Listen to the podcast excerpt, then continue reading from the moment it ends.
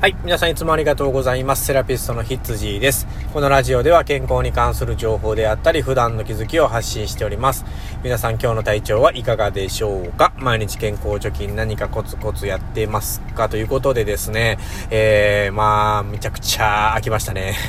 もう本当に前撮ったのがね、いつかとかちょっとようわからんような感じでね、えー、久しぶりにちょっとこうラジオでね、えー、喋りたいことができましたので、ちょっとお話しさせていただきたいと思います。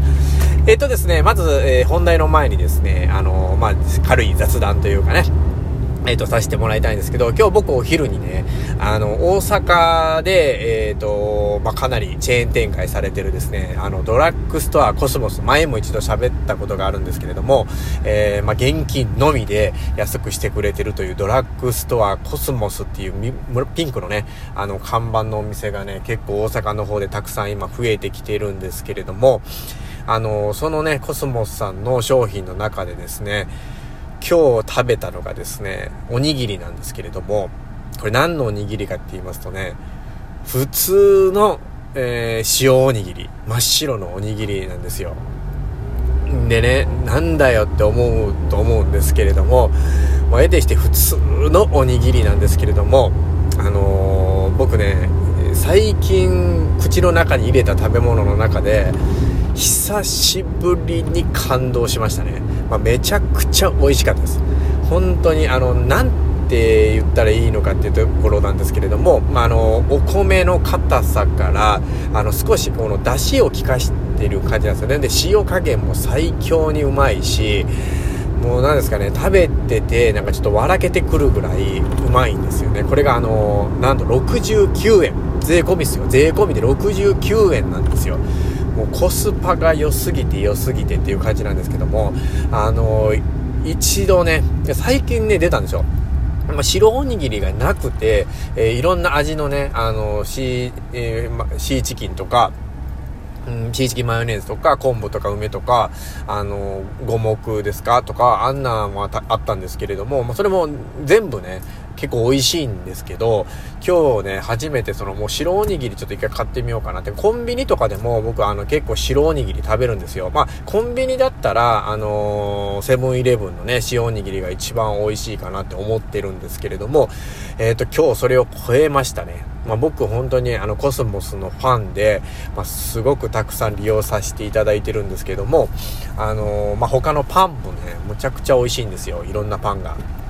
で、一度大阪来たらね、このドラッグストアコスモスさんでね、えー、まあ食べ物を一つ買ってほしいなと思うんですけど、この特に白おにぎりね、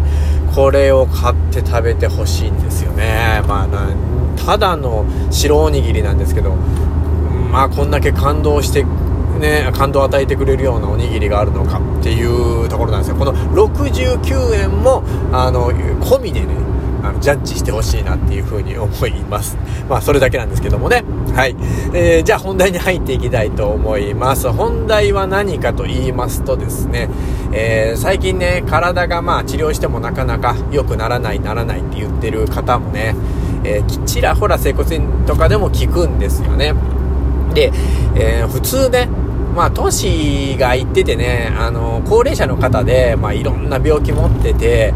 病気も怪我もたくさんしてきたっていう方であればね、体の慢性化がひどいので、これはもうね、どんな刺激入れてもね、まあその時は少し楽になったとしても、またすぐ戻っちゃうっていうようなね、これはもうね、どんな凄腕先生が治療したとしても、えー、なかなか難しいんじゃないかなって思います。で、相当のね、こう、あの、治療で、まあこのタイミング的にとか、バチッと合えばね、あの、80代、90代でもすごく良くなったっていうのはもうたくさんあると思うんですけども、一般的にね、あの、その辺にたくさんある整骨院とか治療院さんで、えー、まあ治療してもですね、あの、一回やっただけでバチッともうすぐ治ったっていうのはなかなかないと思うんですね。で、えっ、と、その中で、あの、やっぱり、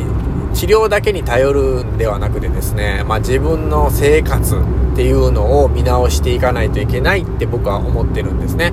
で、まあもちろん体操もしないといけないし、えー、まあ食べ物も気をつける必要があるし、薬が合うているかとかね、合ってるかとか、えー、そういうとか、そういうところも、あのー、まあ考えていかないといけないなっていうふうに思ってます。で、えっと、体質体質ってよく言うと思うんですよね。えー、まあ、あなたはこれね、体質だからとか、まあ、胃腸障害がある人なんか特に言うんですけど、もともとちっちゃい時からね、あの胃腸が弱くて、これも体質だから仕方ないですよっていうようなね、あの、聞く場面が結構あると思うんですよ。だからあの、漢方で、えー、体を変えましょうとか、うん、そんな話も、うん、結構患者さんから聞きます。あの、でもですね、まあ、薬でね、漢方薬で、あの、変えていくっていうのも一つの手なんですけれども、まあ、その前にね、えー、やっぱりこう自分のね、今してる生活っていうのがですね、一定になっていないかっていうところを、あの、見直してほしいなっていうふうに思うんですね。えっ、ー、と、大人になってくるとですね、まあ自分の食べ物っていうのは自分で選んで、えー、自分でこうメニューを決めて食べてますよね。朝昼晩っていう風にね。で、まあ奥さんが作ってくれるのもしかりなんですけれども、例えばその作ってくれてる料理が偏ってしまっているとかね、うん、あの、あんまりそのみんなが好きなものばっかり作ってるとか、好物ばっかり出してるっていうのが最近ちょっと多いんじゃないかなっていう風に個人的にちょっと感じていて、昔はね、まあ、旬のものとか、あの、そういうものを結構たくさん食べてたと思うんですよ。あの、夏だったらナスビ、トマト、キュウリとかね、あの、この時期だったらこれとか、春はタケノコとか、あの、結構ね、そういう風な食卓が多かったと思うんですけれども、今はね、あんまりそんなことはなくてですね、まあ、どんな食材でも今結構年中手に入るっていうような環境なので、あの、自分の好きなものを選んで食べがちになるっていうところがね、結構大きな問題になってるんじゃないかなっていうふうに思ってます。ここはですね、まあ子供だったら例えば給食がね、朝昼晩のうちの昼っていうところに関して、あのまあ、栄養を考えたね、食事を出してくださっていたりするので、えー、まああんまり影響はむちゃくちゃないかなとは思うんですけど、大人に関しては朝昼晩とほんまにね、あの自分の好きなものばかり食べてる人っていうのも中にはたくさんいらっしゃると思うので、あのそうなっていないかっていうのをね、あのもう一度こう、まあ、自分の食生活を見直してみて、えー、と改善できればですね、改善ちょっとずつしていってほしいなっていうふうに思います。あの、体質っていうのはですね、もともと先天性のもの、生まれつきのものももちろんあるんですけれども、あの、生活習慣で成り立ってるような、えー、体質っていうのも少なからずあります。で、これを改善するだけでもですね、あの、今の悪い状態、体の、まあ、いろんな